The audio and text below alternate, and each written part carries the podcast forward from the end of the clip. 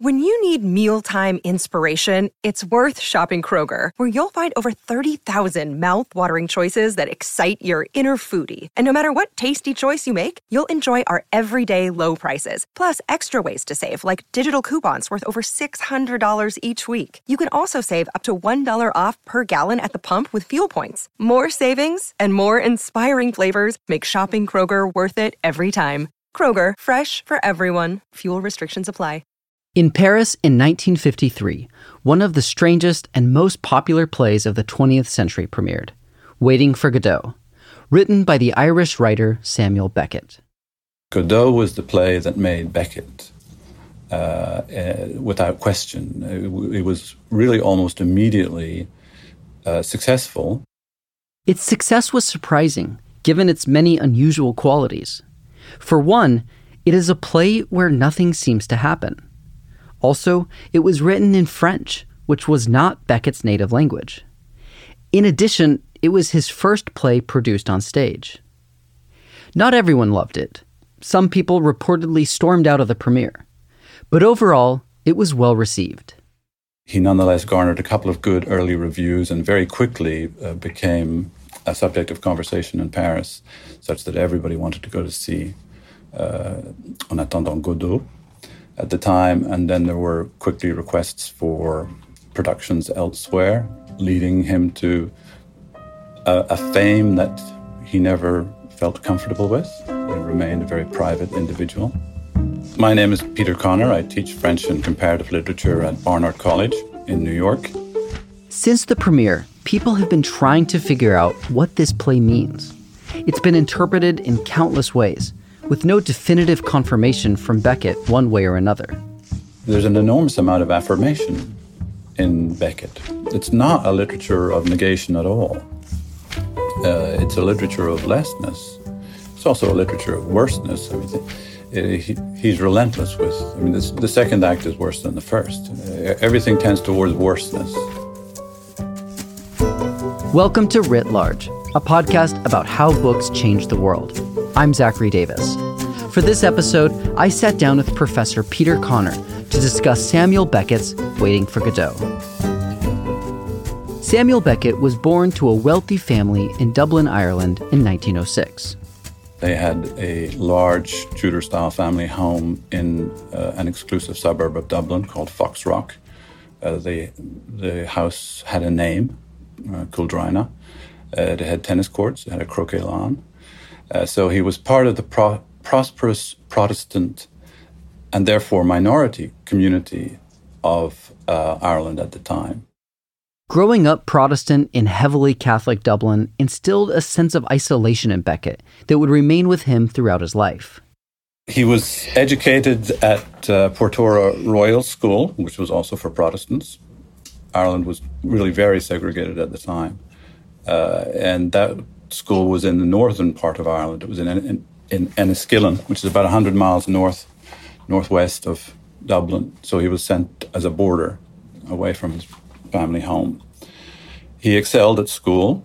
He was a very good student. He was a very good athlete, particularly with at cricket. He was excellent at cricket. Uh, but he was generally very athletic and was interested in sports and played sports. Beckett then enrolled in Trinity College Dublin, where he studied modern literature and philosophy. After graduating, he taught briefly at Campbell College in Belfast before becoming a lecturer at the prestigious École Normale Supérieure in Paris. While in Paris, Beckett met the esteemed Irish author James Joyce. They became fast friends, and Beckett ended up helping Joyce with research for his 1939 novel, Finnegans Wake. Throughout this time, Beckett wrote various pieces of his own, including poems, short stories, and essays. After a couple years, he left Paris and got a position as a lecturer back at his alma mater, Trinity College. But his experience of teaching was very displeasing to him. He really didn't like teaching at all. He felt uh, that he was not good at it, uh, it brought him no pleasure. Uh, and so he resigned his position, much to the chagrin of his mother. He resigned that rather prestigious position at uh, Trinity College and remained then in Ireland, living at home. Uh, in good surroundings, but in a kind of suffocating atmosphere, suffocating partly because of, um, well, his, his mother's love was a complicated business for him. Uh, she fussed about him. And he understood, I mean, the, the hope had been that uh, Sam would take over the family business. Father was a quantity surveyor, very successful. His father had been a building contractor. There was considerable money at stake. And, you know, Beckett didn't want to do this at all. Eventually, his brother, he had a, an older brother, Frank, who took over the family concern. Beckett knew when he failed at teaching that he wanted to be a writer. So uh, that uh, didn't come about immediately, although he had some early publications. But in the 1930s, he was in, he was trying to find what kind of writer he would be. He continued to write poetry and short stories. In 1931, he published an essay called Proust, which was a critical study of the French novelist Marcel Proust. A couple years later, his father passed away. After his father's death, uh, he had a psychologically difficult time and wanted to do a, a, psychoanalysis, which was illegal in Ireland at the time, which gives you an idea of what kind of society was growing, he was growing up in. So he went to London then. In London, he felt like a complete outsider. Uh, I think that outs- outsider, that feeling of being an outsider, uh, accompanied him most of his life. He talks about it in terms of solitude but it's also tinged with a kind of alienation, and that it probably comes from his his origins as a as a Protestant in Dublin.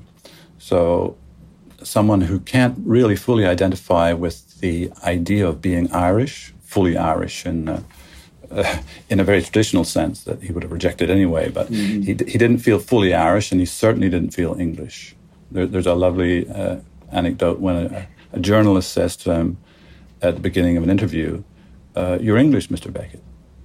And Beckett says, On the contrary. Whatever that means. it doesn't necessarily mean he's Irish. But the, the, the, point here, I think, is that he's, he is not really, the, the route of being an Irish writer is neither available to him nor desirable to him. But he's, he's not English or British either in any sense. So that cosmopolitan, cosmopolitanism that Joyce incarnated for him uh, did seem like a very attractive avenue.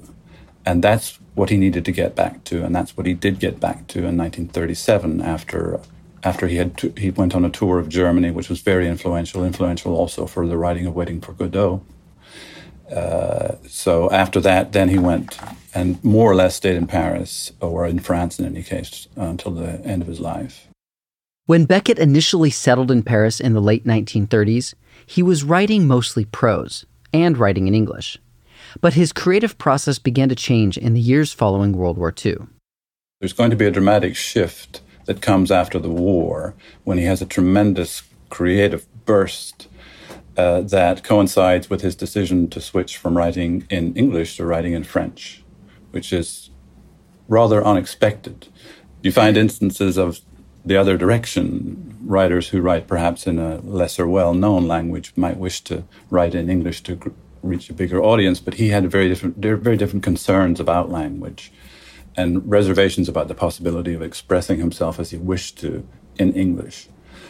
Uh, so he made that sw- decision, made that switch, and after the war began writing in French, uh, prose still. He quickly wrote three novels in French that are known as his great trilogy Molloy, Malone Dies, and The Unnameable. And during that, apparently, in order to take some kind of a break from the arduousness of writing this prose in French and working on it, uh, he wrote Godot very quickly. In the matter of, of four or five months, uh, he wrote this play. There had been uh, another play, but it was never produced. Uh, Godot is really is really the start of his theatrical career, so it's his first play. So its success is all the more remarkable uh, in that he wasn't at all experienced in the theater. He had never had a play uh, produced on stage. Before waiting for Godot, Beckett had achieved some literary success, but he wasn't really able to fully support himself through his writing. So he did translation and other writerly gigs to make ends meet. But Waiting for Godot became such a smash hit that it finally gave Beckett that most elusive condition for artists financial security. Could you sketch just kind of his post Godot life till his death? He continued to write prose and theater. And uh, what's interesting in the theater, I think, is how, when you think of the radicality of Waiting for Godot, which was a shock on the Parisian scene, which is, which is not easy to shock. It was, it was really, you might think, well, that there is his major statement for the theater. But in fact, uh, he had such imaginative powers that this was really only the beginning of a, of a process. Uh, which one sees also in his prose. I guess you, I might choose the word lessness to describe it, which is the title of one of his works. He's going to, to go in the direction of lessness, this is the opposite direction from Joyce. I'm sure you've read some Joyce and you see that Joyce's tendency is to be encyclopedic. You just have to look at the size of Ulysses or Finnegans Wake to see that he was always adding. And uh, if you look at the proofs, uh, he's adding to the last moment to get more and more in there, more knowledge and so on. Life overfills the cup. It does. And Beckett realized that his way would be really quite opposite to that. Uh, he would go in the direction of lessness and in the direction of also ignorance and incapacity, inability. He, he calls himself at one point uh, a non knower and a non canner. A non knower and a non canner. He doesn't know and he can't. So he's in this kind of a bind that is inevitably going to lead him to failure. And he feels the need to embrace that failure. And he, see, he sees in, particularly in artworks, he was very sensitive to painting, uh, that the, the true artist it will fail. That failure is, uh, is integral to the, uh, to the artistic uh, task and he wanted to recognize that. So in his post Godot years, he put that into effect. So if you look at, at Godot, it's a radical play, but it still has some conventions that he was going to challenge and and change. And this is how he, I think he altered the theater uh, in a very profound way. Uh, by doing away with a number of conventions. That when we go to the theater, we expect to see certain things. We expect to see characters. We expect to see plot. We expect, expect to see certain kind of uh, exchanges. And he's going to challenge every single one of those. And he does so already in a quiet way in, uh, in Godot, but he can go much further. So if you think, for example, uh, just of, of, the human body on the stage, that's something that's going to be subject to the idea of lessness that he wants to put into effect in the next plays. Um, he'll have plays, for example, where the, the body seems to disappear increasingly. In the next play, Endgame, there are two characters who live in trash cans, for example, in dustbins. Uh, in subsequent plays, there's going to be less and less of the of the full human body. Uh, he'll bury characters uh, up to their waist, or Winnie in Happy Days up to her neck in sand. Or there'll be characters who are encased in vases, so you only see their heads. And then there'll be there'll be a play uh, called Not I, which is just a spotlight fixed on a mouse. So all you see is the mouse moving. And then there'll be plays with no characters at all. And plays with no words at all. So there's this movement towards lessness. Let's move now to the play itself. So it's famously um, a play about nothing. But could you, for for our listeners, try, insofar as it's possible, to give us a, a kind of uh, plot summary or you know general arc of the story? So, waiting for Godot uh, is it's a play in which nothing happens twice because there are two acts that essentially mirror each other. In the first act, the scene opens with two rather tramp like figures, although they're never called tramps, uh, waiting uh, for a character called Godot.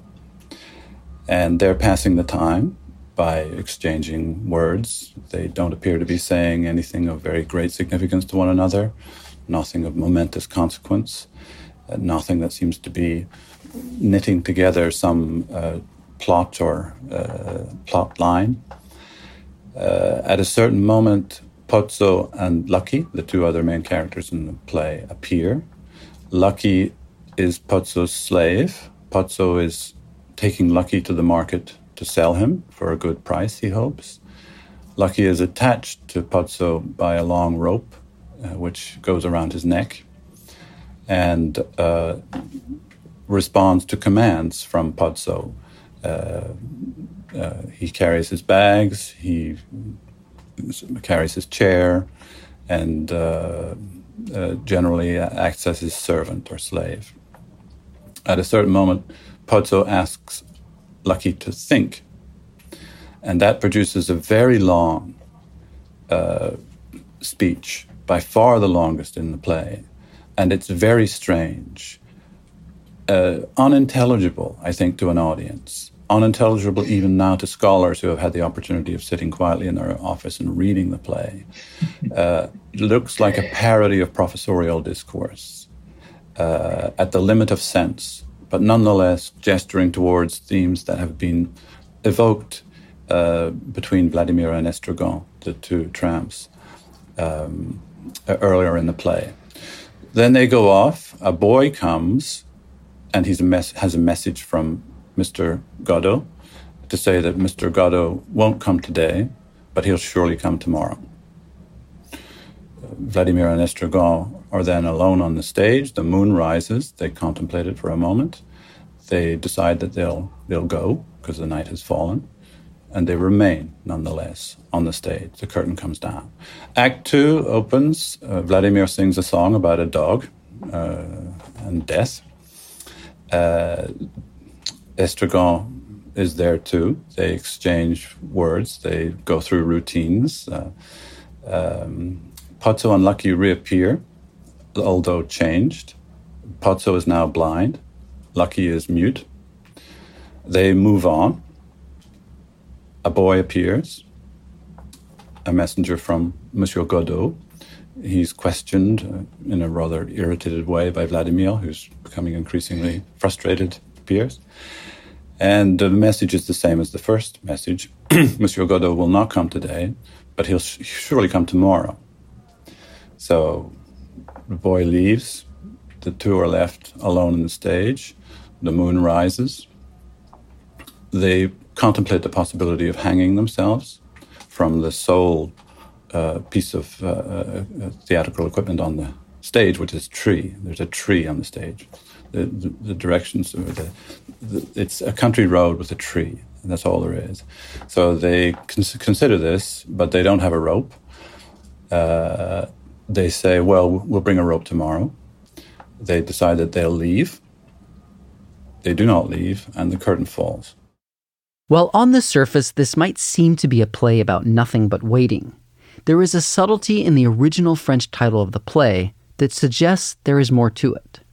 There's everything that they do while they are waiting for Godot, which is something very stressed in the French version. French title being En attendant Godot. And that, that en, the first word, means while, really.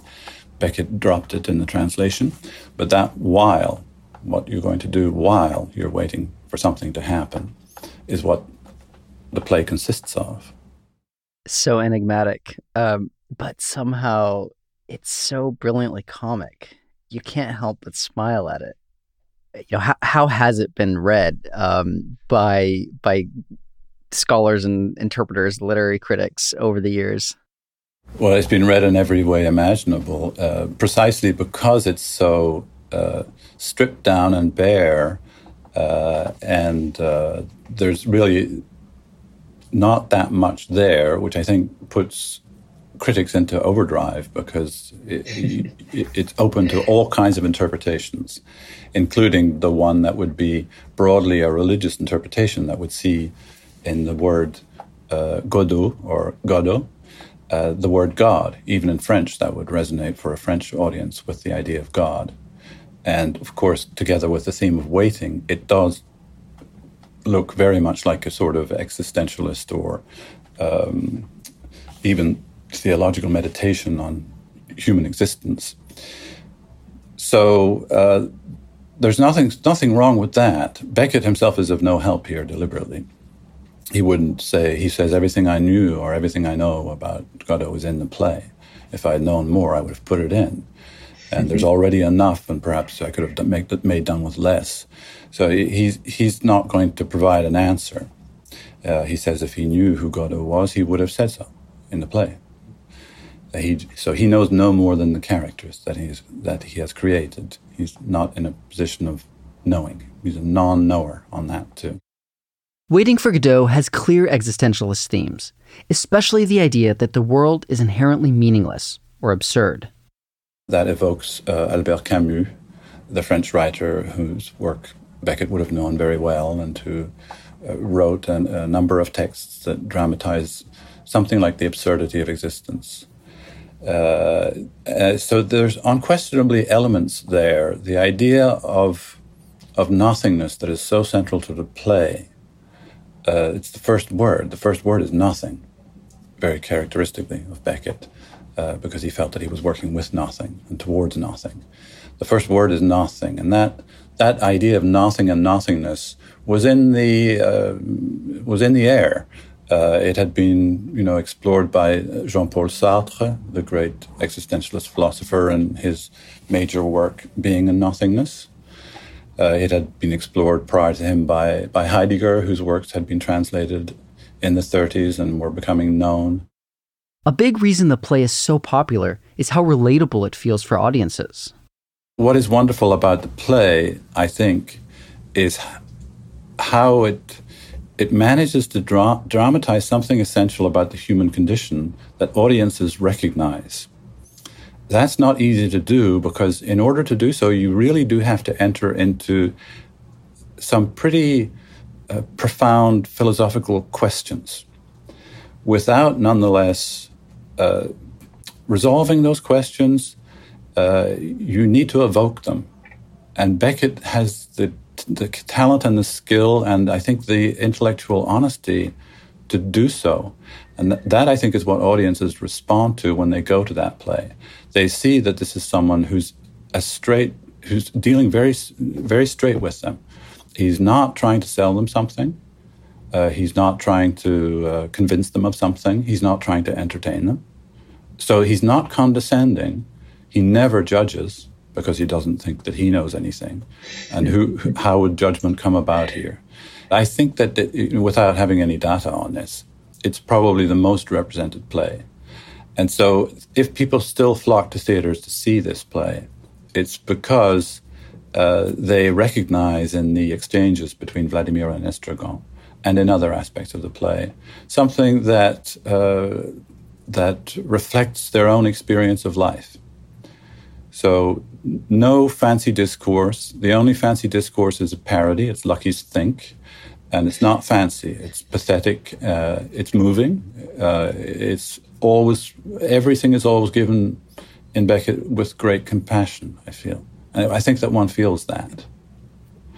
But one does need to enter into big questions, and he does that very well.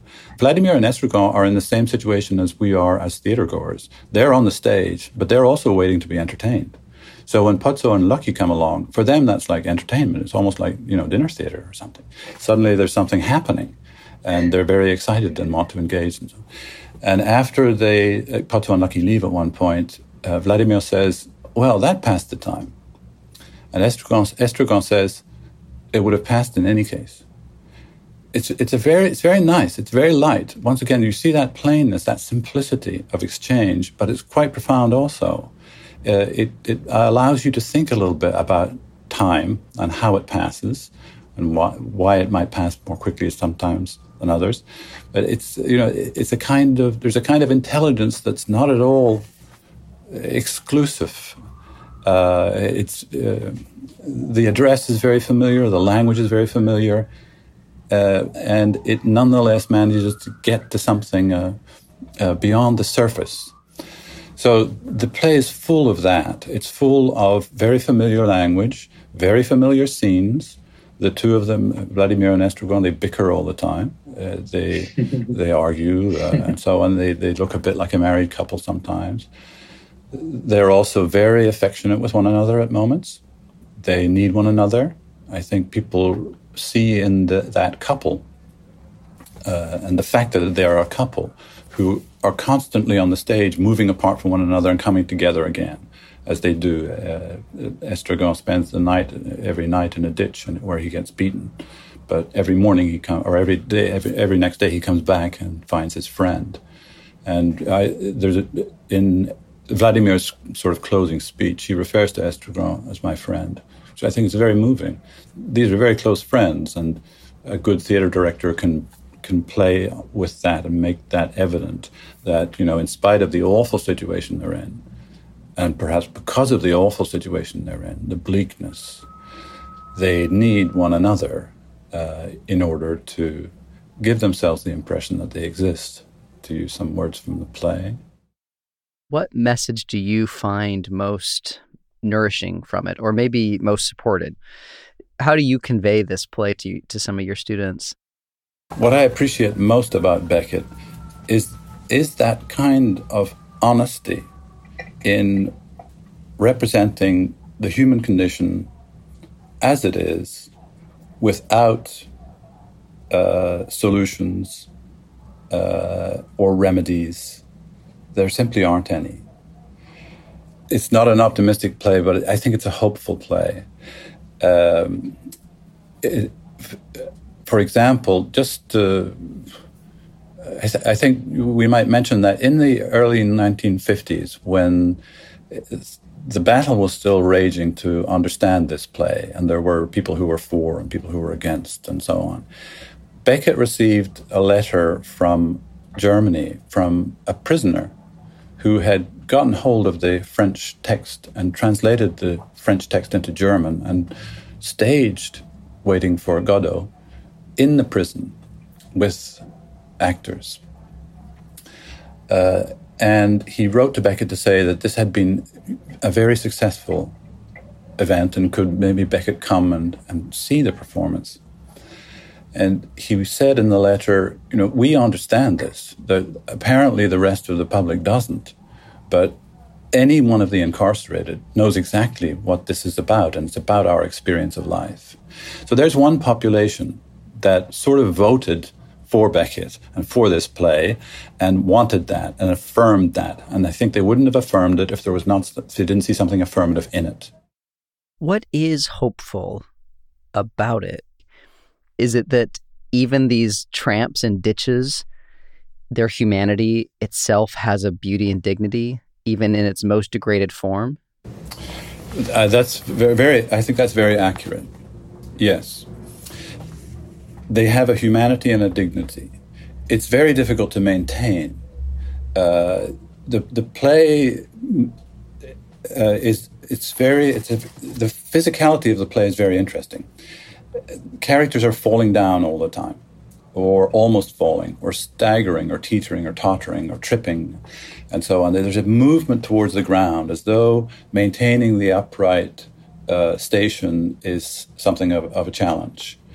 So, just to say that there is a recognition of how difficult it is to to be a human, that part of our human dig- dignity is in the effort to remain upright and to uh, you know to, to manage with this this uh, very complicated thing that's been inflicted on us, which is life. You've mentioned that just simply by being so widely staged, of course, it's touched millions of people down the years. Um, but but what could we what could we say about the way it influenced other artistic forms? Did it have a larger, you know, cultural impact that we can distinguish? It has uh, very much influenced subsequent playwrights who were almost obliged to begin to write differently, to abandon o- abandon old ways in the theater that Beckett had shown to, to be shown to be old, shown to be uh, antiquated, and uh, and had uh, in Beckett had demonstrated this other possibility for the theater. So uh, playwrights like Tom Stoppard or Harold Pinter uh, were very influenced by him, or Edward Albee also.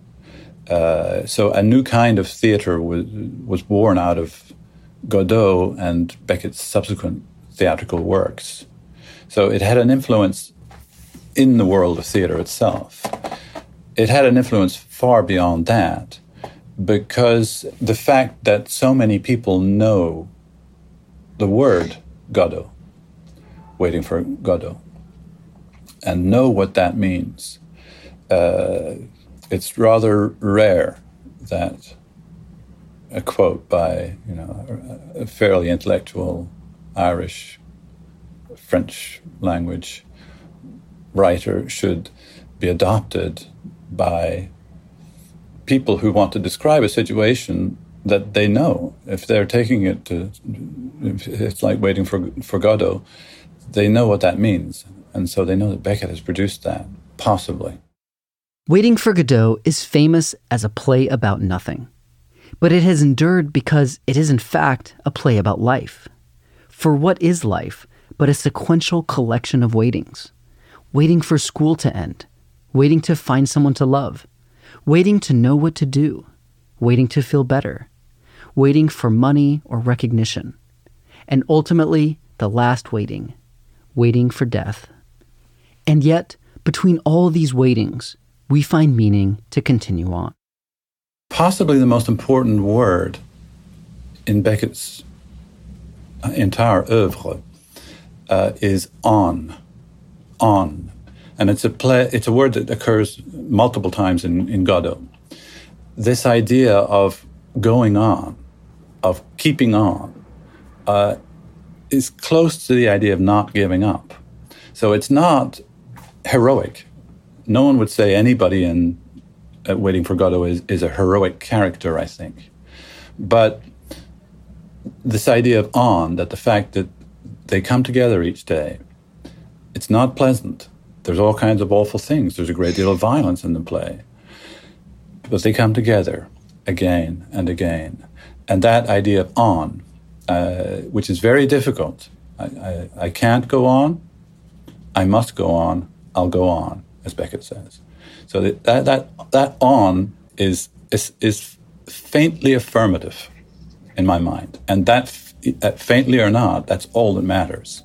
It, it, it does for me register uh, or or tip that balance away from uh, those who, who wish to see Beckett as a, you know an unredeemed complete pessimist, which he's really not. Uh, but no one's going to say he's an optimist. But he, there is that idea of going on, keeping going, and so on. So I think that that's the affirmative note. Writ Large is produced by Jack Pombriant and me, Zachary Davis. Our theme song is by Ian Coss, and our branding is by Dan Pecci. We're a member of LitHub Radio. Writ Large is a Lyceum original production. You can find us on our website, writlarge.fm. There, you'll find transcripts, links to the books we discussed, and more information about today's guest. Thanks for listening. See you next time.